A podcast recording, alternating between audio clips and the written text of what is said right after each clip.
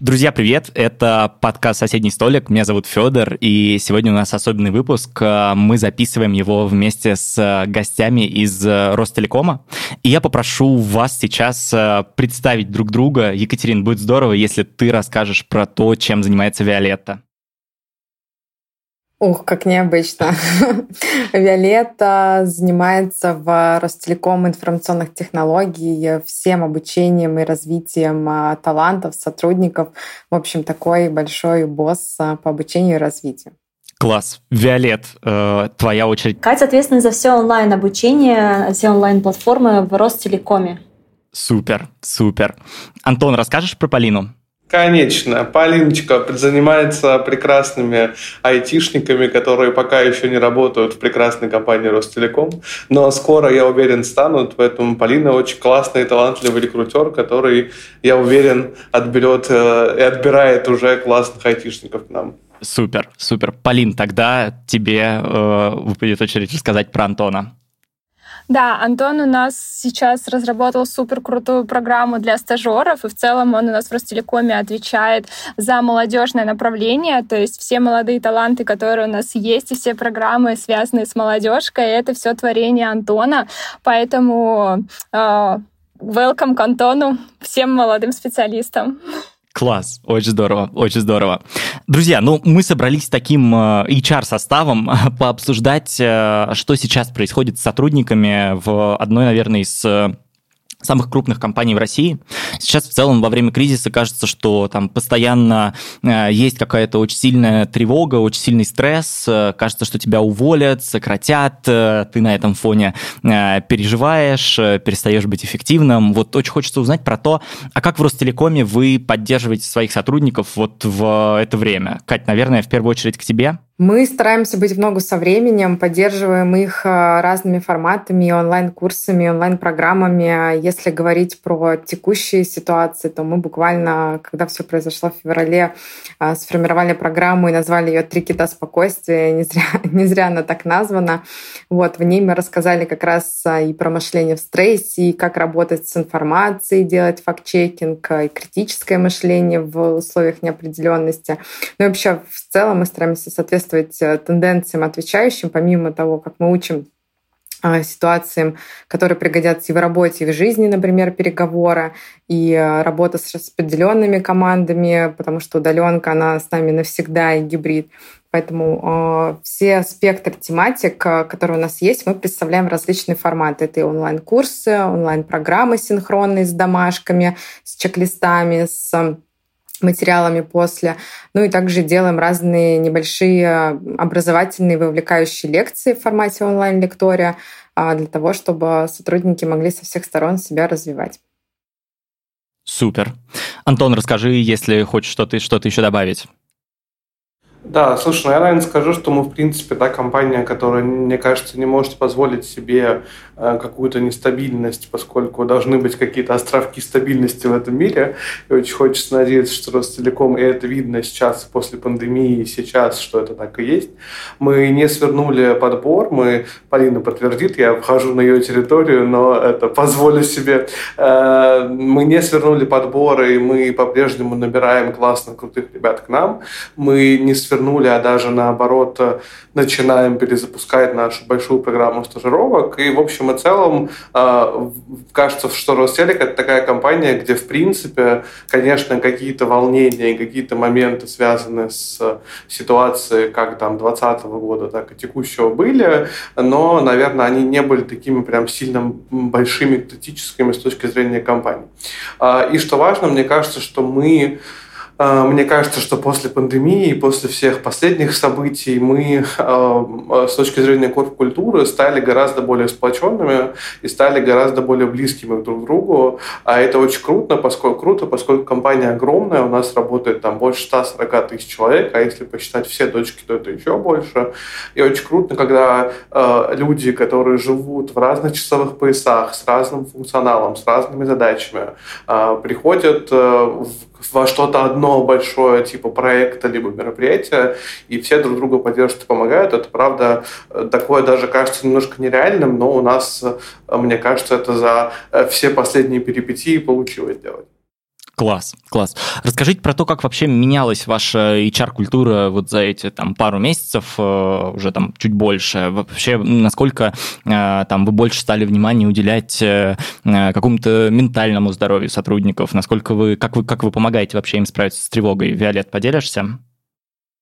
Да, конечно. А, у нас на самом деле с тех пор, как вот последние два месяца немножечко все нестабильно, а мы стали проводить чаще прямые линии с руководством, то есть где мы ребятам рассказываем о том, что у нас все хорошо в компании, отвечаем на их вопросы, которые они нам задают в прямом эфире, которые они задают до прямой линии. А мы также э, сотрудничаем с психологами, с корпоративными, которые у нас всегда оказывают помощь тем, кому он нужна. А у нас есть карьерные консультанты, которые тоже каждый может на сайте к ним записаться, пообщаться по поводу своего карьерного пути, все ли в порядке, куда он может развиваться, пообсудить обсудить какие-то свои беспокойства. А, и также мы работаем с руководителями подразделений для того, чтобы они были готовы к таким диалогам с своими сотрудниками и для того, чтобы они могли проводить внутри своих подразделений какие-то статусы, какие-то собрания, ван-ту-ваны, а, общение с каждым там один на один, когда это необходимо, для того, чтобы снизить градус тревоги и э, в целом помочь и оказать необходимую поддержку своим ребятам. Класс, класс. Полина, расскажи, если, если хочешь что-то добавить. Ну да, у нас также открылась и в ПАО позиция штатного психолога, теперь не только в корпоративном центре, но и в регионах. То есть у нас сейчас ребята занимаются поиском а, таких вакансий, хотя ранее этого не было. Также мы внедрили, например, даже в HR техники. Это one-to-one, да, общение больше стало, так скажем, чаще руководители стали общаться со своими командами, да, а, для развития их а, карьерного пути в целом, чтобы они поняли руководить подходит ли их психологическое и моральное состояние на текущий момент. Кажется, что возросла очень сильно значимость культуры обратной связи и всего того, что касается оперативного взаимодействия с руководителями, с коллегами, с заказчиками. И, например, там, кроме всех других программ, у нас в программе по работе с молодежью есть э, большая менторская программа, и если там полгода назад все менторы, которые там участвовали, это были э, в основном темы, которые ребята обсуждали, это были карьерные темы, как в компании вырасти, как перейти из функции в функцию, то, судя по последним, по последней обратной связи, которая доносится до меня, э, наши все карьерные классные менторы стали больше, в том числе и такими психологическими коучами, теми самыми островками стабильности, к которому, к которым часто приходили и с, э, которые часто работали с запросами э, про период неопределенности и подобного рода историями. Угу. Слушай, хотел как раз спросить у тебя, что бы ты посоветовал э, тем, кто беспокоится сейчас, в принципе, э, о том, что его постоянно вот могут уволить в любой момент? А, ну, тут я, наверное, поделюсь своей болью, поскольку она у меня такая же. Я вообще в этом отношении такой немножечко карьерный э, псишок, скажем так. Я тоже люблю думать о том, что меня скоро уволят, что моя прекрасная карьера закончится и что все скоро совсем будет не так, как сейчас. А, но мне кажется, что за ну, как бы сами внешние, сами внешние обстоятельства, которые есть э, за последнее время, причем не за последние там полгода, а в принципе за последнее время с периода пандемии, но, наверное, и до этого просто не так явно, нам все время дают понять, блин, смотри, э, вся твоя жизнь в будущем будет все равно проистекать в какой-то неопределенности. То есть никогда не будет такого, что ты будешь четко знать, э, что завтра я буду таким-то специалистом, послезавтра таким, а послезавтра вот этим.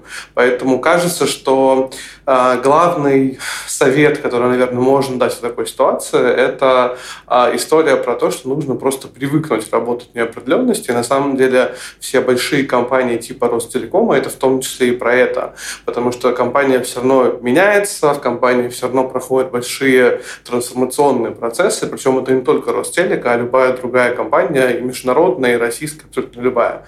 И неопределенность, как и такая как и обучение, всегда будет вокруг тебя, всегда в твоей жизни, просто нужно уметь себя держать и контролировать. Ну и, конечно, второй момент – это, а, наверное, прорабатывать всегда, иметь какие-то запасные сценарии, а, которые помогут тебе в дальнейшем в твоем развитии, в твоем росте или хотя бы в том, чтобы удержаться на плаву. Потому что если таких запасных вариантов у тебя нет, если у тебя нет понимания, куда ты потенциально можешь пойти, где ты потенциально можешь работать, то это все не имеет никакого смысла, поскольку, ну, правда, в корпоративной среде, в среде, где строят карьеры, случается очень разное. Сегодня ты работаешь с одним руководителем, завтра с другим, послезавтра вообще без руководителя, и поэтому здесь такая история. На самом деле у меня, э, еще две минутки, я отдам слово. Э, у меня, меня Ростелек, я пришел в компанию, наверное, года три назад, и меня Ростелек сразу приучил к периоду неопределенности, потому что я пришел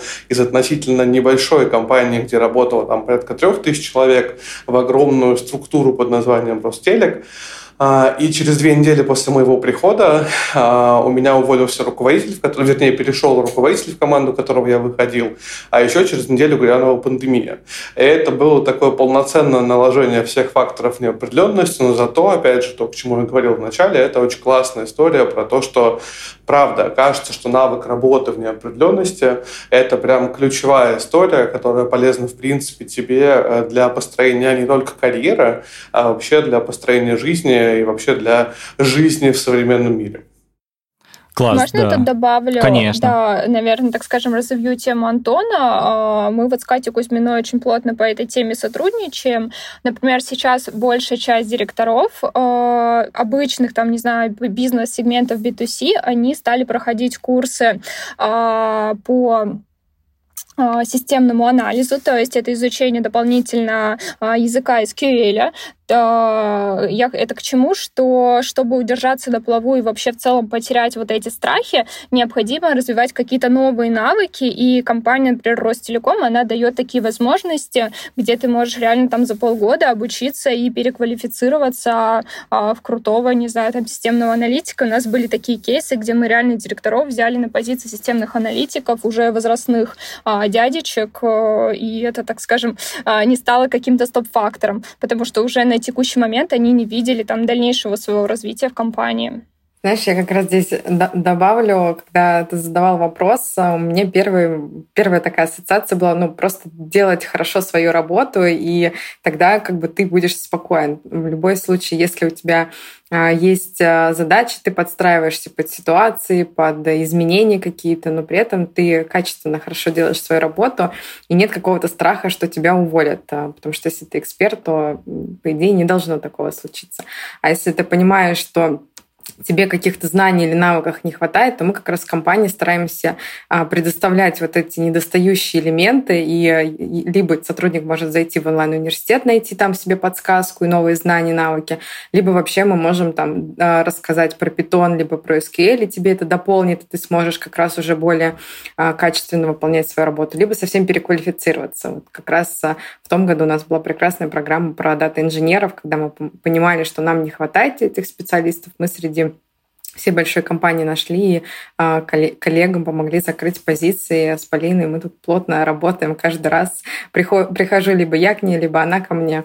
Вот. Так что мой такой совет, наверное, это просто делать хорошо свою работу. И если в моменте понимаешь, чего-то не хватает, оперативно понять и пойти изучать и развивать эти навыки для меня звучит как очень сложно признаться, иногда бывает вообще самому себе, что тебе не хватает каких-то навыков, а еще сложнее и страшнее признаться об этом э, компании, в которой ты работаешь. Э, расскажи, как, может быть, вы поддерживаете сотрудников найти вот этот вот путь э, того, чтобы признаться, что вот мне сейчас не хватает каких-то навыков в моменте, и я хочу пройти обучение, тем более внутри компании, когда твои навыки еще и будут оцениваться дополнительно. Ну, здесь э, мы стараемся со всех разных информационных каналов донести важность этой истории, показать э, через, например, а, если ты изучишь язык Python, то тебе это поможет там, автоматизировать какие-то отчеты, упростить работу, у тебя появится больше времени. То есть именно через преимущество, как тебе это отразится. Не в том страхе, что ой, я не знаю этого, и а мне нужно с руководителем об этом поговорить. Также руководители сами прям вот зачастую мне пишут и говорят, у меня есть в отделе столько-то,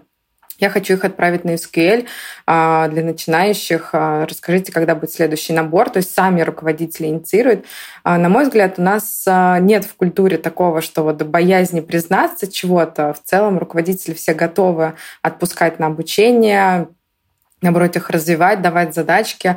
У нас даже внутри есть компания можно сказать, свой сервис такой Юду, это биржа талантов, где мы выставляем разные задачки, и сотрудники могут попрактиковать свои навыки. То есть либо текущие навыки, например, я классно делаю презентации, и я могу коллегам помочь, кому не хватает этого скилла, подготовить какой-то отчет. Либо наоборот, я изучила какой-то новый навык, например, там а, я SQL круто изучила, там, или Power Pivot, и я готова, хочу прокачать еще этот навык еще больше для того, чтобы набить практические истории. Я там готова брать какие-то задачки по этой тематике. Поэтому здесь, э, как мы работаем, мы работаем, стараемся информировать через преимущества, а, показываем успешные кейсы с сотрудниками, когда кто-то пошел, ему ничего за это не было, ну, с точки зрения наказания, потому что ну, кто-то боится даже пойти на программу, потому что думает, что, ой, там мой руководитель скажет, я пошел изучать а, какую-то новую профессию, наверное, что-то мне за это будет. Нет, здесь страха нету, поэтому через вот такие а, плюсовые истории мы сотрудников мотивируем к обучению. Ну и в целом у нас, если по прошлому году смотреть, 90% компании охвачено обучением. А, это значит, что он либо где-то учился на внешней истории, либо он проходил онлайн-курс, либо он проходил онлайн-программу, либо смотрел какие-то лекции в онлайн-лектории. То есть так или иначе в течение года хоть одно касание у него было связано с обучением. Для такой крупной компании это достаточно высокий показатель, но нам нет предела совершенства. Мы будем в этом году работать еще больше. Слушай, звучит как действительно очень высокий показатель. Виолет, а расскажи, может быть, э, ты видишь какую-то тенденцию того, какие навыки сейчас стали более востребованными? Может быть, там внутри э, Ростелекома среди сотрудников или, наоборот, там со стороны внешней аудитории? Какие навыки вот именно в кризис э, э хотят прокачать? И есть ли разница там между навыками, которые хотят, прокачать, э, хотят прокачать руководители и, и обычные сотрудники? На самом деле, наверное, какие-то прям супер навыки новые не появились, которые хотят прокачать. А, единственное, наверное, сейчас акцент на то, чтобы уметь делать э, все по чуть-чуть, то есть вот именно многофункциональность сотрудника, она очень сильно приветствуется, потому что на многих проектах тебе приходится выполнять не только одну какую-то свою роль, а, например, э, в условиях экстренных сроков или в условиях того, что там, допустим, текучка какая-то из команды или что-то еще, тебе необходимо погружаться в работу коллег, и нужно понимать, э, чем примерно ты можешь помочь. То есть вот именно такая шеринг э, внутри команды по обязанностям, он очень классно сейчас заходит. Это вот именно с точки зрения сотрудников. А, такого, что прям появилось там, что резко все поехали, пошли учиться на разработчиков, такого не стало, то есть э, все примерно в штатном режиме. А, что касается руководителей, то руководителям стало больше интересно, как вообще стратегически планировать свою деятельность, как мыслить э, в критических ситуациях, как э, кризисный менеджмент. То есть вот такие вот истории, которые помогают быстро сориентироваться в очень стремительно меняющейся среде. И, конечно, еще вот мы прокачиваем активный руководитель именно по софт-скиллам. У нас есть э, школа Team Lead Out, по которой мы, основная наша, наверное, такая а, самая масштабная история, которая идет уже второй год. А, четвертый, четвертый поток у нас уже стартует в августе. А, вот там мы делаем акцент как раз на софт-скиллы, чтобы руководители не боялись разговаривать с своими сотрудниками, чтобы они понимали, что отчасти психология важна э, в этом вопросе, и открытость, и налаживание коммуникации, и то, что подбирать людей нужно в команду так, чтобы они подходили друг к другу и закрывали разные задачи. Вот, то есть мы учим на это смотреть, и это тоже очень востребовано. То есть на каждый поток все больше и больше желающих у нас на школу, хотя, казалось бы, их должно становиться меньше, потому что мы уже много кого обучили. Вот. Но спрос вот на именно понимание людей и на работу с командой, э, он большой, да. Класс. Полин, а вы сейчас продолжаете нанимать? Да, конечно. Вот, наверное, в продолжение Виолетты добавлю, что, например, есть такие должности очень смежные, как руководитель проектов или бизнес-аналитик, и они очень плотно работают, ну, если IT, да, сферы касается, а, с командами своей разработки. И, например, у роли системного аналитика есть это там а, писать сложные запросы SQL и вытаскивать там из базы данных какие-то, а, какую-то информацию. Так вот, сейчас добавилось, например, к должности, к требованиям РП, это знание SQL, хотя бы базовые, да, там джойны, как-то таблицы смапить. И сейчас, вот я же говорю, очень большой запрос, я и Катя уже адресовывала, что это а, получение навыков вообще каких-то хотя бы базовых по SQL, чтобы не отвлекать коллег, например, по каким-то таким элементарным задачам, они могли самостоятельно написать там минимальный запросик и тем самым закрыть свою потребность. То есть э, вот, э, ну, так как у нас основная наша база данных Greenplum, она полностью SQL, поэтому Поэтому, наверное, в нашей компании, да и вообще в целом сейчас на рынке SQL, он так э, каким-то таким базовым идет э, базовой не знаю, как-то потребности, наверное, у компаний. Базовый пакет опций да, сотрудника он расширяется реально. То есть то, что ты должен уметь сделать в минимуме, то есть, например, мы даже когда смотрим сейчас людей, мы обращаем внимание на то, чтобы а, были элементарные навыки составления тех же самых презентаций и публичных выступлений, потому что с учетом того, что мы на удаленке, с учетом того, что много материала преподносится в визуальном каком-то виде, а, очень важно, чтобы у человека была элементарная насмотренность и понимание а, современных тенденций э, при поднесении информации. Вот на это мы тоже смотрим, и как бы это кажется сейчас уже абсолютно таким базовым навыком, хотя раньше этим занимались только дизайнеры, студия дизайна у нас есть, которые для всех рисовали презентации. Сейчас как бы мы стараемся брать таких людей и сами там все учимся, чтобы мы умели это делать. И постоянно делаем различные крекеры на тему пользования Excel, как делать в макросе классные таблицы, как делать презентации, как э, выступать на аудитории, как готовить лекции. То есть мы обучаем вообще абсолютно всем навыкам внутри, постоянно, причем не только на бэк-офисе, на производство тоже у нас есть разделение производства и бэк-офис.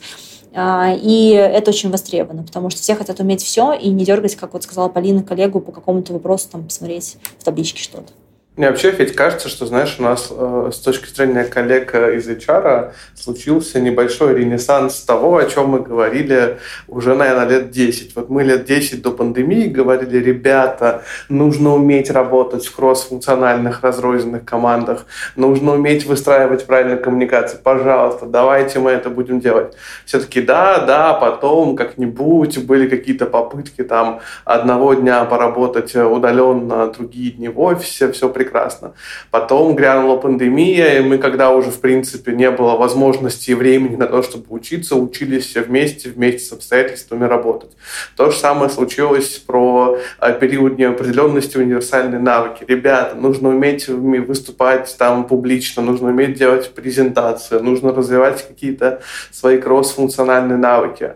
Э, и все такие, да, да, хорошо, конечно. А потом случилась э, всем известная ситуация, и все такие, да, блин, а правда, надо.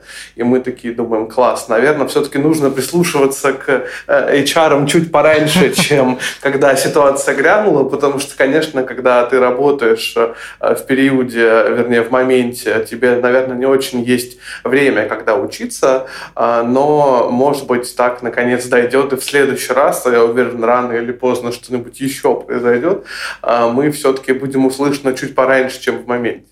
Супер. Слушай, а расскажи, как у вас вообще поменялся э, сейчас подход и поменялся ли к привлечению молодых сотрудников? У меня есть гипотеза, что вообще вот в момент э, неопределенности к вам, по идее, должны больше тянуться и больше хотеть молодые ребята. А, слушай, ты знаешь, у меня была такая же гипотеза в период пандемии, поскольку это все про неопределенность, а это значит, что, по идее, с точки зрения даже психологии, ты должен тянуться к тому, что более или менее стабильно и стабильно вообще в принципе. Вот, поэтому, но на самом деле а, сказать, что сильно большого, прям вот огромного притока или сильно большого изменения с точки зрения интереса к бренду компании мы, наверное, не наблюдаем, и кажется, что это такой, может быть, быть общий вывод для рынка в целом, потому что, конечно, а, если у тебя есть определенный уровень там, развития твоего HR-бренда и восприятия твоего бренда работодателя как классного и крутого, значит, что, в принципе, э, никакие другие события и моменты внешнего характера на это, наверное, не очень повлияют. Хотя хотелось бы, конечно, и хотелось бы, чтобы мы э, начали быть еще более классным и крутым работодателем. А с точки зрения нас, наверное, не сильно что-то поменялось, поскольку мы, как раньше, были открытыми к этой истории. Так, наверное, сейчас мы еще более открыты, но здесь, наверное, а, не совсем внешний фактор сыграл, а больше внутренний.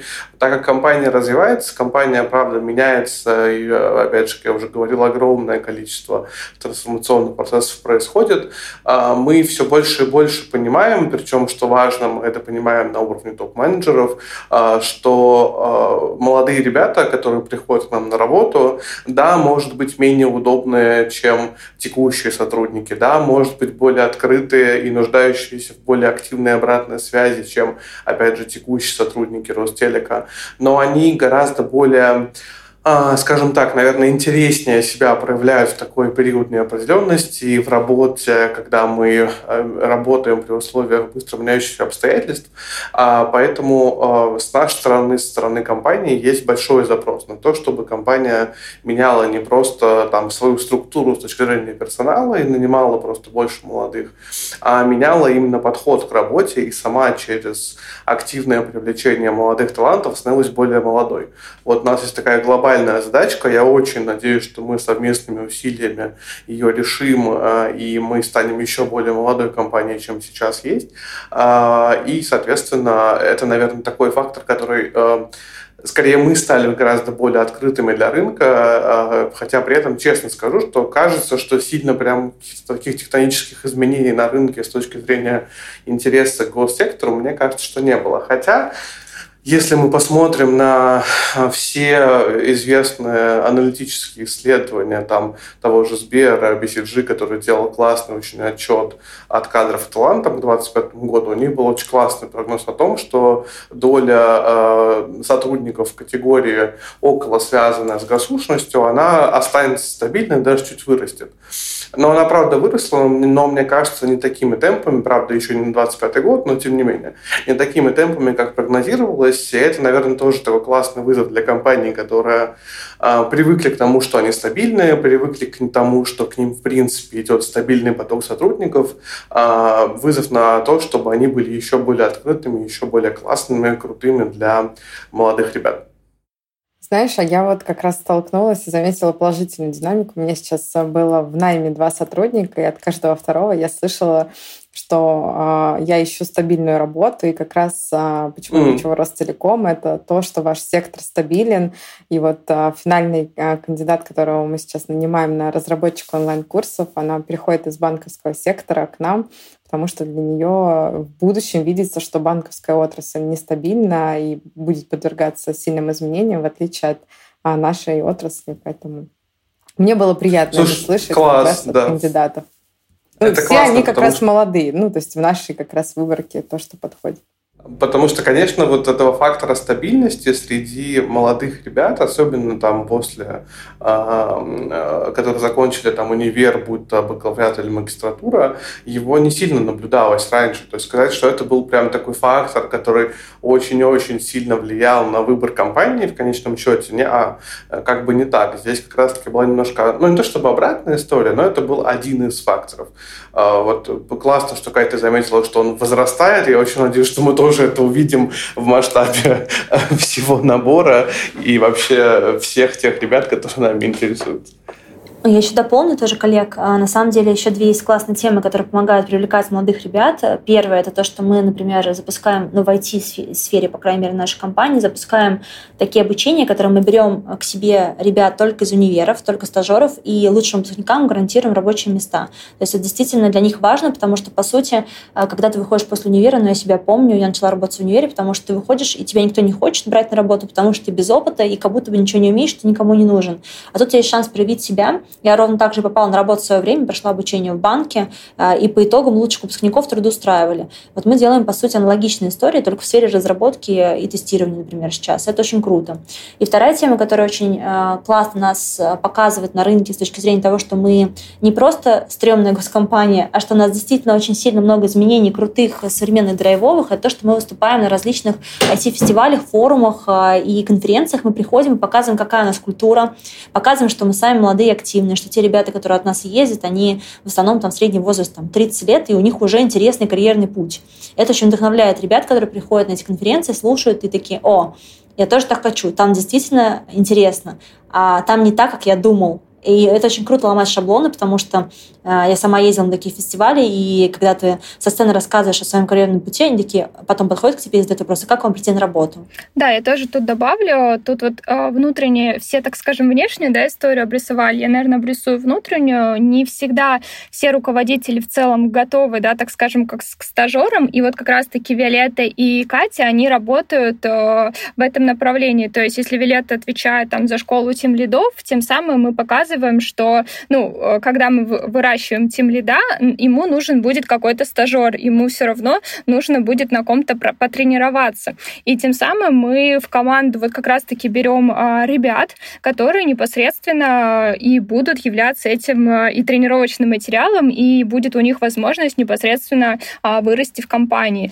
Ну и у нас пример, самый молодой вице-президент, это Дарья Халитов, да, то есть там ему, по-моему, 30 лет, если я не ошибаюсь, тоже очень яркий пример, что, можно сказать, молодежь, да, раз у нас до 35, он уже занимает должность вице-президента. Класс. Мне очень хочется попросить, э, наверное, Катю суммировать, э, а на что, в принципе, сейчас кандидаты в первую очередь обращают э, внимание, когда выбирают компанию, и на что нужно обращать внимание кандидату, когда ты выбираешь компанию? Здесь такие два вопроса. Да. Как бы я могу... Можно ответить его с с моей точки зрения, на что бы я бы обратила внимание, ну, то, что вот я заметила буквально за последний месяц, когда искала кандидатов, а, все в основном смотрят на руководителя, а, как раз а, с точки зрения, какая команда, какая атмосфера в команде. Это как раз с помощью того, что мы выступаем на различных форумах, помогает нам показать, какая культура у нас присутствует. А вторая история — это какие задачи, что сотрудник выполняет, что это не просто что-то скучное, это всегда весело, и даже те зоны неопределенности, которые присутствуют, они, наоборот, придают тебе а, быстрого развития, быстрого а, трека в карьерной истории. Ну и третье, это, конечно же, стабильность. Каждый второй кандидат мне говорил о стабильности, стабильности отрасли, как IT, так и телеком. Все понимают, что без этого дальше никуда. Вот, а, поэтому, наверное, такие три основных а, момента кита, можно так сказать, на что вот сейчас кандидаты, на мой взгляд, а, смотрят именно с точки зрения молодой аудитории. Нет, еще, мне кажется, смотрят очень сильно на, у нас, по крайней мере, на то, какие именно возможности по обучению мы представляем. То есть у нас на собеседованиях прям постоянно спрашивают, э, что можно пройти за счет компании, э, какие курсы, куда потом это можно применить. Прям вот это активно пользуется спросом. И еще у нас очень активно пользуется спросом кафетерия льгот. Например, у нас есть кафетерия льгот, где мы всякие плюшки представляем. И вот про социальные всякие льготы всем почему-то очень интересно. И мерч. Я не знаю почему, но любовь к мерчу у людей огромнейшая. Дайте мне толстовку, пожалуйста вот примерно так. Это правда. Я тут про мерч добавлю, потому что мы ездили как раз-таки в Питер в командировку в Высшую школу экономики, и а, мы не успели, наверное, час... У нас час длилось, ну, больше часа длилось мероприятие. У нас буквально там за 20 минут уже весь мерч был разобран, и мы разыгрывали главный приз — это fast-tracking на стажировку, и когда мы там победителям выдали его, на что нам сказали, а, разве не будет мерча? Мы говорим, это и так самый главный приз, вы попадаете сразу на собеседование. Они такие, нет, дайте нам толстовку. Вот, поэтому это такой, да, действительно важный фактор.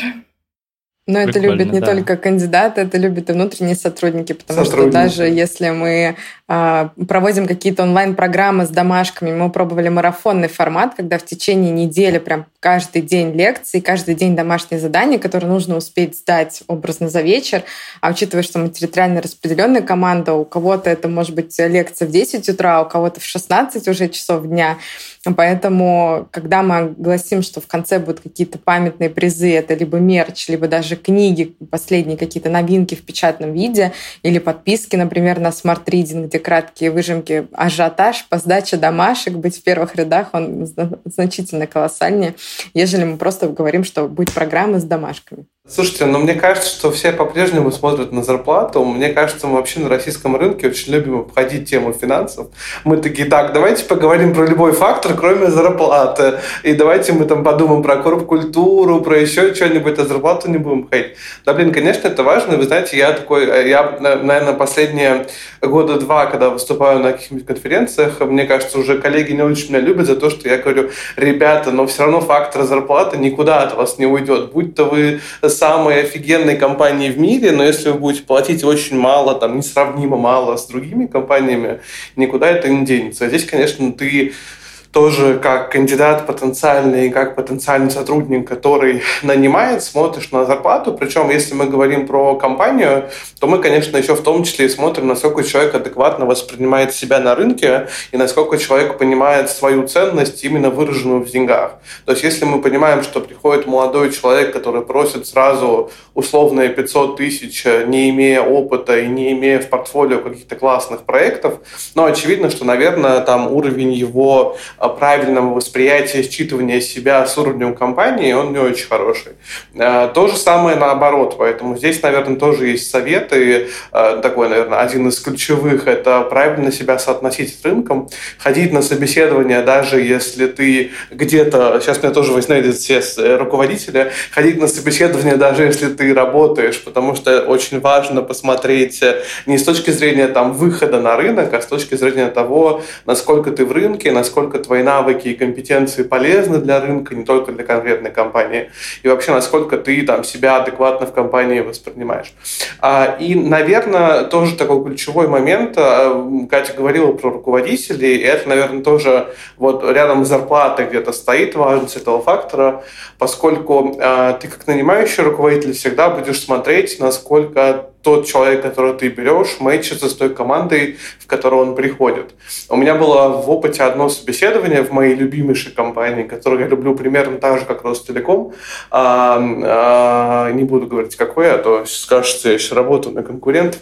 А, где меня оценивали на финальном интервью, меня познакомили со всей командой. Это был такой стрессовый момент, потому что заходишь в переговорку, где сидит э, три человека и твой потенциальный руководитель, и вы просто общаетесь именно с точки зрения того, как ты мэчишься в команду или нет. А это тоже прям ключевой момент, и причем с двух сторон, потому что если ты выйдешь, э, в принципе, на, ну, на достойную зарплату, не супер-мега огромную, а на нормальную зарплату с размерным твоему уровню развития, и при этом а, будешь работать в команде, которая не будет тебя вдохновлять, тянуть вперед и не будет тебя развивать, то кажется, что из этого мало чего хорошего выйдет. Конечно, ты можешь там посидеть, отсидеться в какой-нибудь стабильной, классной компании, но при этом большого удовольствия от работы ты получать не будешь, это тоже важно понимать. Поэтому, эм, наверное, стоит всегда обращать внимание на, опять же, уровень зарплаты и на то, насколько ты себя оцениваешь с ее точки зрения. И второй момент, конечно, на команду и на руководителя, особенно если есть возможность познакомиться с командой до момента выхода, поскольку классически это происходит после если это так, если тут полный матч по двум критериям, кажется, что в принципе с остальным можно смириться, поскольку коллеги, наверное, меня поддержат. Мы, конечно, много меняемся как компания, но у нас есть много заморочек, как и в любой другой компании. И здесь тебе их э, грамотно преодолеть помогают именно вот эти два фактора, что ты, в принципе, еще получаешь зарплату, и что, в принципе, коллеги, которые у тебя есть, они тебя готовы поддержать, сориентировать и э, вывести вывести в нужное поле для решения того или иного вопроса. Я тут поддержу, э, наверное, Антона. Он, может сказать, цитировал мои мысли на самом деле.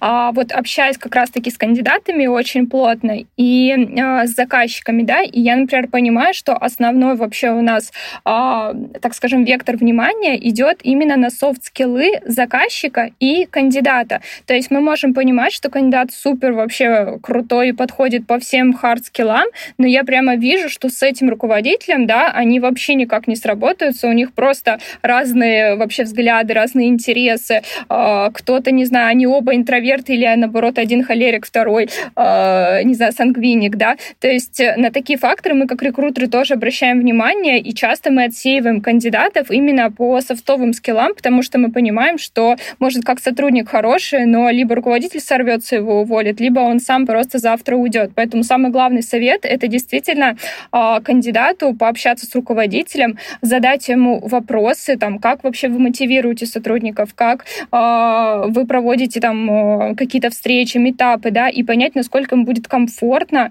работать, общаться просто, то есть а, не, бои, не бояться задать ему вопрос, потому что уже на интервью можно понять, как руководитель реагирует на какие-либо вопросы, либо он раздражается, либо он а, отводит взгляд и не хочет, да, отвечать. Если с твоей идеологией это не сходится, то э, какие бы деньги ни платили, даже у нас просто были опыты прям реально нереальные зарплаты, где ты такой говоришь, да я на все готов, а, если бы мне предложили. Кандидаты отказываются, они говорят, ну, как бы зачем себя мучить? То есть работа — это, можно сказать, большая часть твоей жизни, и ходить на нелюбимую работу и нелюбимого заказчика ненавидеть, э, ну, руководителя, мне кажется, это ну, прямо убийственно.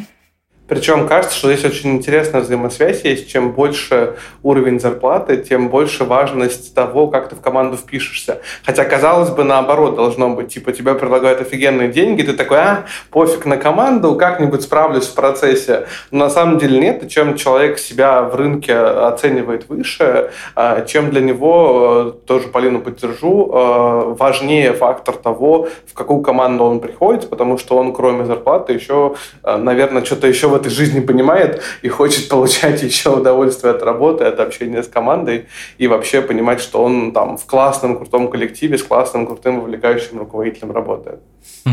Слушайте, а мне интересно подискутировать. Я видел, что вот Катя не очень согласна с мыслью о том, что надо ходить э, на собеседование.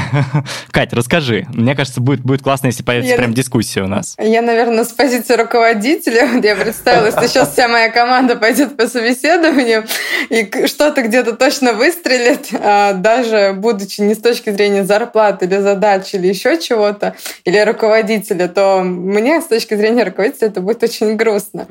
Вот, потому что как раз недавно у меня было сильное расширение команды, я вот искала двух э, коллег, и поняла, что не просто, когда у тебя уже задача горшочек не вари, а сотрудников не хватает, и вроде бы хочется не потерять качество и еще нанять. И вот э, дабы не исключить вот эту ситуацию, это все-таки был вредный совет от Антона. Пусть сотрудники... Мы его сократим на монтаже. Все, кто нас слушает, его забудут. А. Но этот совет, он эффективный, знаете, для конкретных сотрудников, да, потому что действительно сталкиваемся с тем, что когда сотрудник ходит по собеседованиям, он приобретает некоторую насмотренность. То есть, например, у меня, как у рекрутера, в других компаниях было задание походить в роли кандидата, да, тоже по всем собеседованиям, там, и оценить, что предлагают компании, и, возможно, какие-то там варианты интегрировать, да, к нам, и посмотреть в целом, как рекрутеры общаются, как проводят интервью, то есть есть понять слабые и сильные стороны, чего хватает, не хватает. Но это, конечно же, очень рисковый метод, потому что всегда бывает такой дзынь, и ты такой понимаешь, что я тут делаю, тут же намного круче. Поэтому здесь, как бы, наверное, на осознанных больше сотрудников, э, которые, в принципе, замотивированы работать в нашей компании, мы понимаем, что их тут удерживает очень много факторов, таких можно отправить. Ну и здесь вообще вопрос открытого диалога. Ну, то есть, если ты э, честен со своим руководителем, ты ему скажешь, блин, да я сейчас схожу на собес, посмотрю, что там происходит, может, какие-нибудь умненькие проекты, мыслишки себе обратно принесу в программу. Вот. Ну, то есть, это тоже вопрос, как это делается, и вопрос процесса. Хотя, конечно, на месте там руководителя я, естественно, поддержу Катю, никогда в жизни бы не хотел, чтобы мои сотрудники ходили куда-то, да и вообще имели профиль на HeadHunter, вы что, не-не-не, как только приходишь в команду, сразу удаляй все, вообще все контакты прекращать, никакого рынка, ты работаешь только у нас. Конечно, есть такое чувство небольшого собственничества всегда. А надо с ним бороться тебе как руководителю или нет? Насколько это ок вообще испытывать вот это чувство собственничества и, и насколько это вообще ок переживать, что там твои сотрудники куда-то ходят, если ходят? А, слушай, ну тут такой вопрос э, нелегкий, потому что, конечно, а, я должен ответить, что да, с ним надо бороться, ты не должен быть там, а, как и в любых других жизненных обстоятельствах, таким собственником, но мне кажется, что это нормальная история, когда ты, ты же как руководитель, понятное дело, сохраняешь конкуренцию среди других руководителей на релевантных позициях, то есть как кандидат, да, а с другой стороны ты всегда там держишь себя себя, в том числе в страхе конкуренции того, что э, от тебя, как от руководителя, как от лидера команды могут уйти. На самом деле, как мне кажется, это нормально, это как раз-таки хорошо, что есть такая динамика. И здесь, наверное, вопрос не в том, должен ли я с этим бороться, а вопрос в том, э, что я должен сделать для того, чтобы этот переход и эти разговоры были максимально, э, там, не знаю, корректные и правильные. То есть, условно, если я как руководитель понимаю, блин, да я все сделал, я не знаю, там убился, поднял ему зарплату в полтора раза, э, не знаю, дал ему лучшие проекты, выбил лучший стул в офисе, но при этом он все равно уходит, ну, как бы, сорян, тут э, вариантов особо нет. Рано или поздно все равно команды меняются. Есть очень мало примеров команд, которые сохраняются вот в такой стабильной форме, в стабильном формате очень долго. Я, например, меня все время это триггерило. Я когда прихожу в новую компанию, все время кто-то куда-то уходит. Думаешь, блин, а может тут хреново просто работает, раз все куда-то уходят. Вышел в одно место, ушли, вышел в другое место, ушли. А на самом деле, ну, правда, это просто э, как, это, как биологический закон, закон жизни в любой компании. Рано или поздно кто-то все равно от тебя уйдет. Поэтому тут, как руководитель, я, наверное, должен бороться не, то, не столько со своим таким чувством, сколько э, сделать процессы в своей команде максимально крутыми, классными и корректными по отношению ко всем, чтобы даже уход ценного, крутого сотрудника, во-первых, не повлиял на мотивацию команды, а во-вторых, не закрывал тебе вообще дальнейшее поле работы. Но э, как сказать, у меня сейчас нет команды, я не стесняюсь про это говорить, а, поэтому это все мои рассуждения про предыдущий период работы, но тем не менее. А, вот. А, мне кажется, еще важный момент, такой крутой есть в этом процессе перехода, если человек, который от тебя уходит, выходит на позицию аналогичную тебе, то есть растет. И здесь кажется, что это такой повод для того, чтобы погордиться собой и сказать, блин, классно, наоборот, да, конечно, он был крутым, и он закрывал у меня по ночам все презентации, все проекты, но а, он ушел и теперь аналогичный тебе по роли, а значит, ты классный ментор, классный наставник, классный руководитель, и все у тебя тоже будет хорошо. Мне кажется, тоже про это можно порассуждать. Слушайте, ну, я, конечно, зацеплюсь. Закрывал по ночам. А, в Ростелекоме перерабатывают. Ой, боже, а можно это вырезать, пожалуйста? ящик Пандоры. А, можно я так отвечу? Ну, давайте ответим. Да, а, наверное, мы столкнулись с таким фактором, что если сотрудник перерабатывает, то это его собственная инициатива. То есть у нас вот ходишь, смотришь, там сидят сотрудники, время там 7-8 вечером, и ты им такой говоришь, руководитель, иди домой. Он говорит, нет, мне, у меня тут горит проект, мне интересно, я хочу завершить. Там э, руководитель говорит, окей, получишь day off. То есть у нас такая, как сказать, гибкая, наверное, система подходов, э, и э, знаете, э, как сказать, культ свободы, но при этом ответственность, да, как бы вторая сторона свободы — это все-таки ответственность ответственность. И каждый, наверное, сотрудник вот э, понимает там ответственность за свое дело и как сказать, если переработка, то это своя собственная, не, не, не связанная, наверное, так скажем, с каким-то обязательным требованием. По крайней мере, я вижу такую культуру, и коллеги, с кем я общаюсь, э, это тоже выглядит так. Не знаю, как вот, может быть, Виолетта, да, Катя да, поделитесь. давайте я дополню.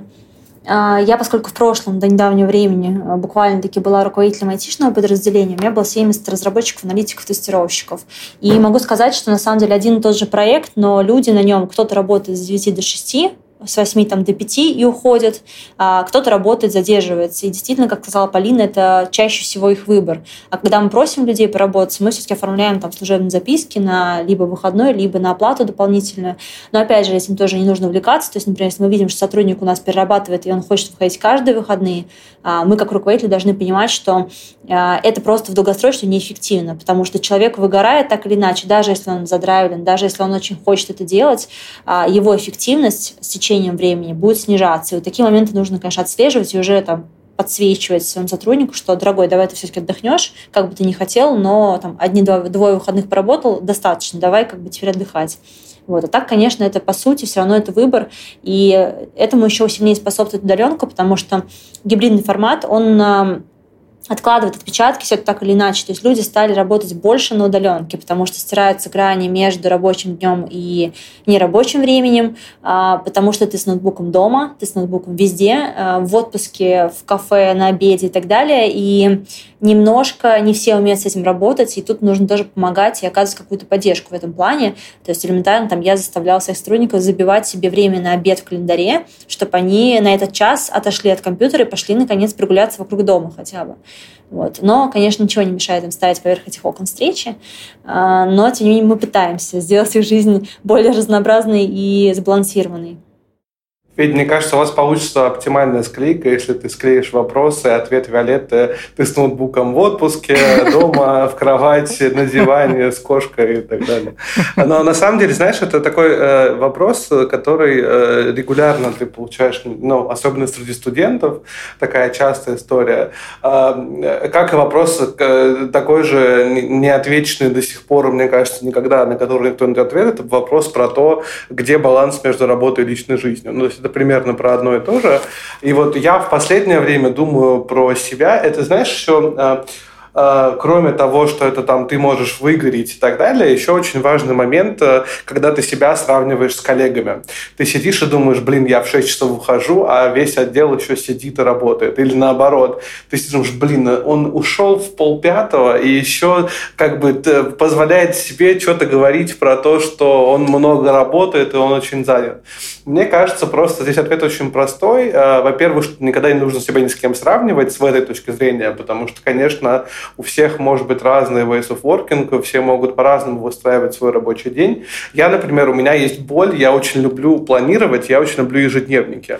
И у меня, наверное, вот э, за время работы в Ростелекоме, ну, штук 25 я себе покупал, брал. Причем, если мы откроем, мы увидим, что там страничек 20 написано, а потом такой, блин, мне этот не нравится, надо следующий поискать. Ну, то есть такая, у меня есть небольшая фобия. И мне кажется, это тоже немножко про это, э, потому что э, у всех всех очень разный подход к тому, как он находит оптимальный баланс между своей загрузкой э, и э, своим личным временем, и тем более вопрос переработки.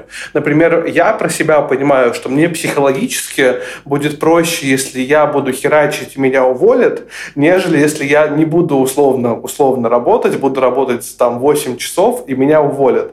Потому что в первом случае я буду знать, что я все от себя зависящее сделал, но человеческий подвиг не оценили, а во втором случае я буду понимать, что, блин, а ты мог бы поработать побольше. Поэтому, знаешь, здесь, наверное, такая совокупность факторов, а, и каждый для себя находит оптимальный баланс а, сам для себя, и здесь вот ни в коем случае нельзя сравнивать, потому что как только начинаешь сравнивать, а особенно как только ты приходишь к руководителю, я, как человек без команды, прихожу к нашим руководителям, которые здесь, и говорю, блин, а я вот что-то замечаю, что Полина что-то рано с работы уходит.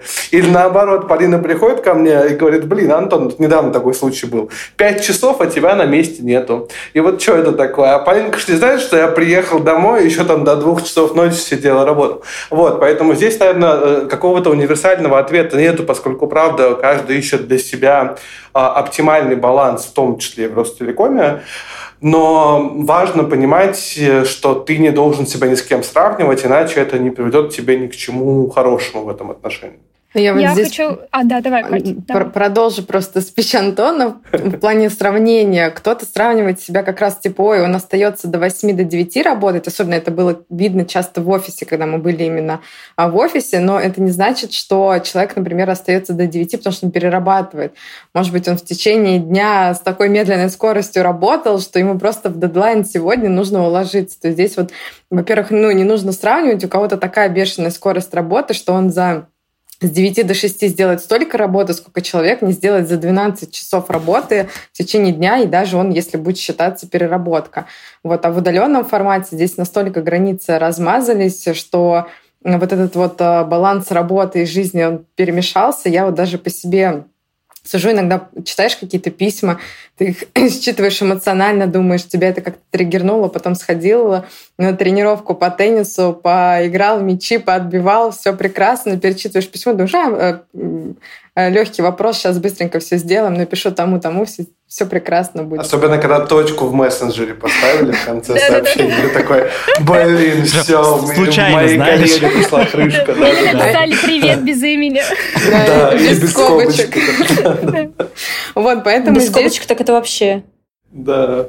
Поэтому здесь как бы вот этот момент, а что такое переработка, наверное, нужно сначала ответить на этот вопрос, потому что для каждого она своя. У кого-то это действительно границы рабочего времени, для кого-то это объемы задач, что вот я сегодня поставила образно 5 задач, я их больше не делаю, потому что я вот так решил. А кому-то действительно комфортно вечером работать. Например, у меня сейчас дома, я работаю на балконе, у меня солнечная сторона, у меня дома безумно жарко, я какие-то сосредоточенные вещи не могу там проводить. Но зато я спокойно открываю ноутбук иногда в 9 и со свежей головой, со свежим воздухом прекрасно работаю. Но я не считаю это переработкой. Это как раз мне более качественно сделает а, задачу, если я ее сделаю с, в удобном пространстве с хорошим свежим воздухом, нежели это будет в какой-то там это. Но, понятное дело, есть рабочие встречи, они все в рабочее время, мы не стараемся не выходить за грани а, там, встреч после шести, это некая такая деловая этика, на мой взгляд. Я, Но наверное... согласитесь, коллеги, все равно да. бесит коллеги, когда в общей ветке переписки они отвечают в 3 часа 25 минут, такой, блин, а он вот засветился и увидел, Или 8-15 утра, да. Да, да все-таки, а вот он лучше меня работает. Все равно есть рано или поздно. Это русский менталитет.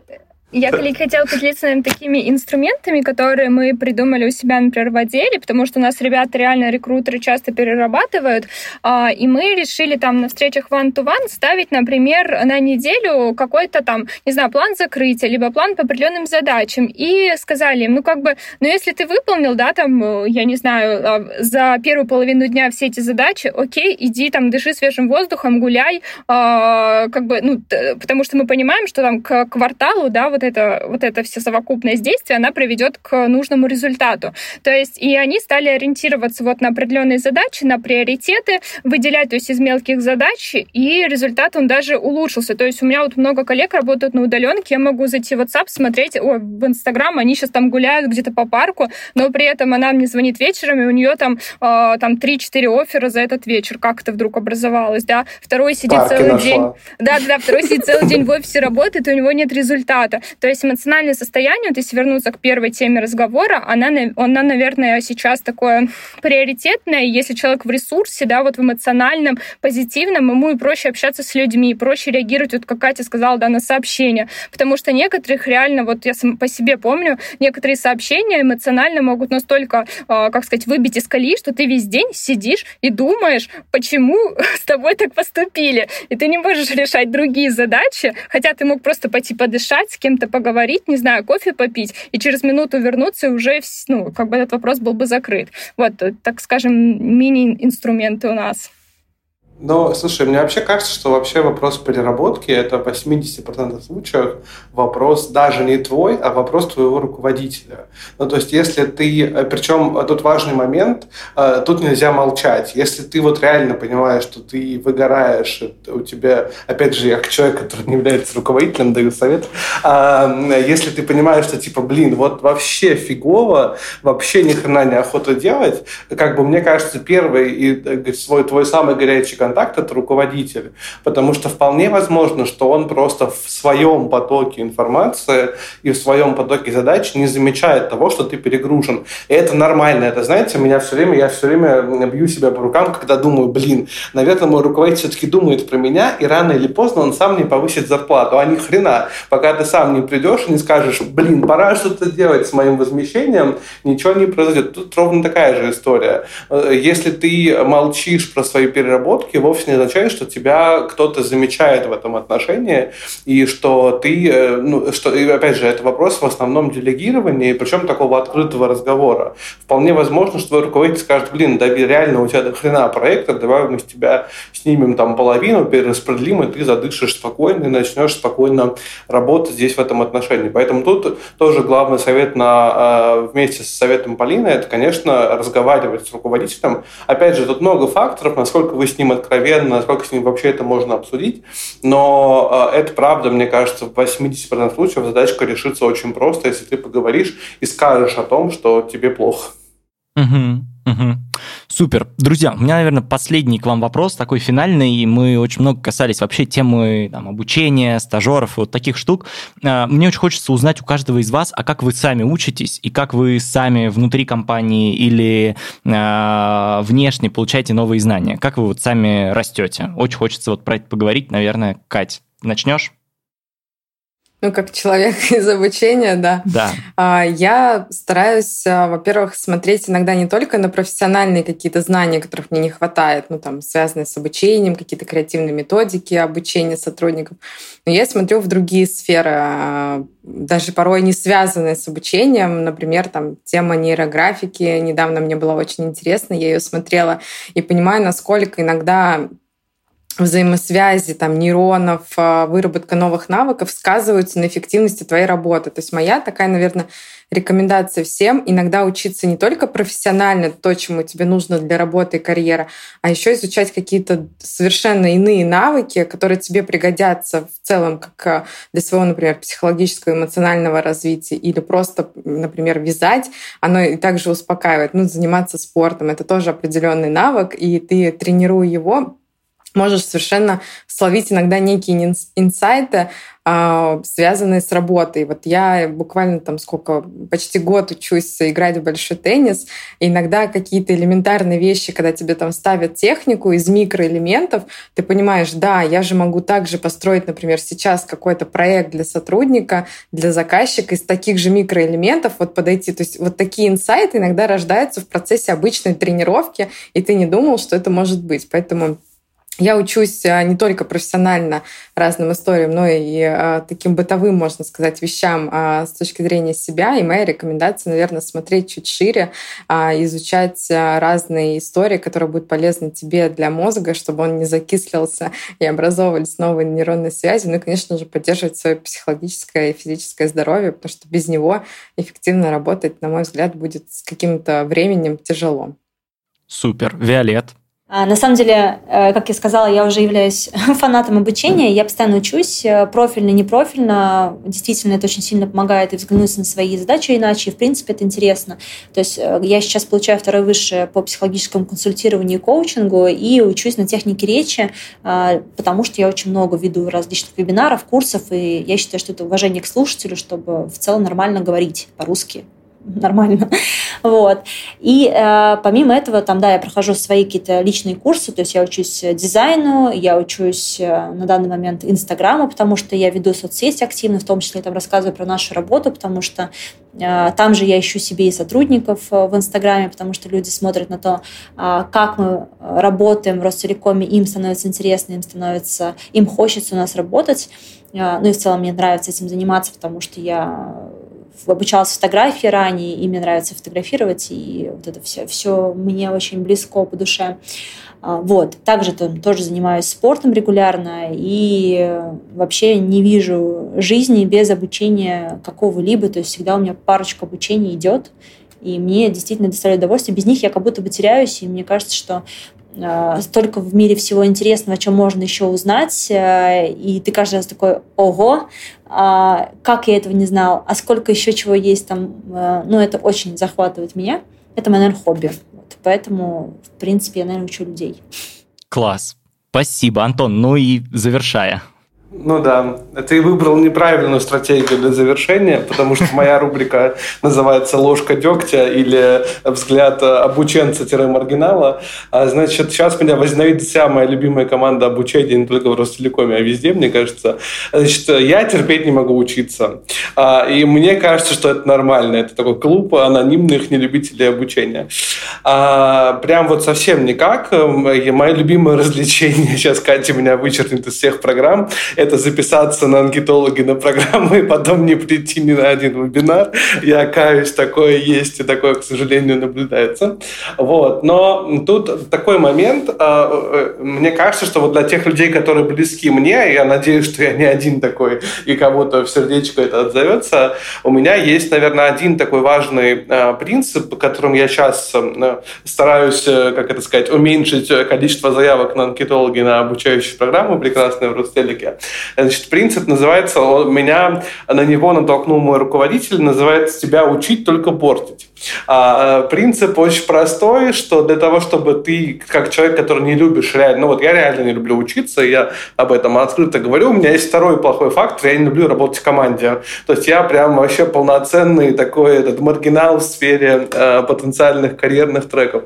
А, и э, принцип в следующем. Нужно всегда очень четко выбирать э, то место, тех людей э, и ту программу, на которую ты идешь э, обучаться. Нужно прям очень сильно посмотреть, очень сильно почитать и не идти на абы что. Потому что если ты, как человек, который не любит учиться, пойдешь э, и очень неосознанно выберешь, ничего хорошего из этого не получится. Ты просто пропустишь, ты просто даже потенциально заплатишь деньги, и тебе их не вернут, как мы знаем по рынку, да, и, собственно, тут такой момент, который, правда, очень важен при выборе программы, посмотри, с кем ты будешь учиться, посмотри, в какой конфигурации, посмотри, насколько тебе это будет удобно. И только если тут пазл сложится, ты, может быть, закончишь какую-нибудь образовательную программу, либо там э, какую-то онлайн-курс пройдешь. Поэтому э, кажется, что нужно выбирать и подходить к обучению для тех людей, которые не любят учиться, очень осознанно.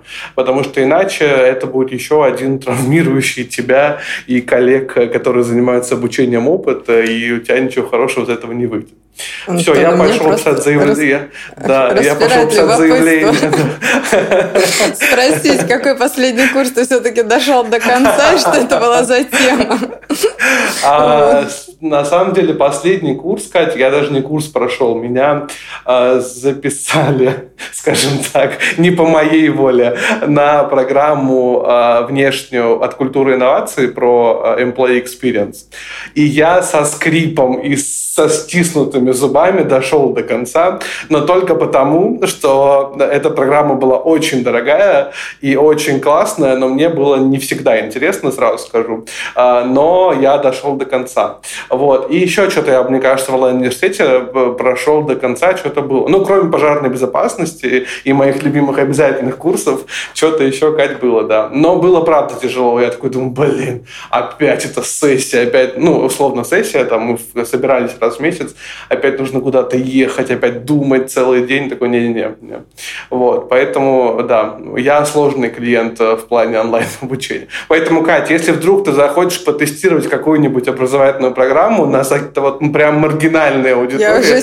приходи, да, я тебе все расскажу. Я уже себе пометила, думаю, вот тот мой тестировщик, на кого я буду все обкатывать. Супер, супер. Ребят, спасибо вам большое. Мне кажется, было, во-первых, очень честно, и, и это всегда радует. Во-вторых, очень полезно. Спасибо вам. Спасибо. Спасибо. Спасибо. Да.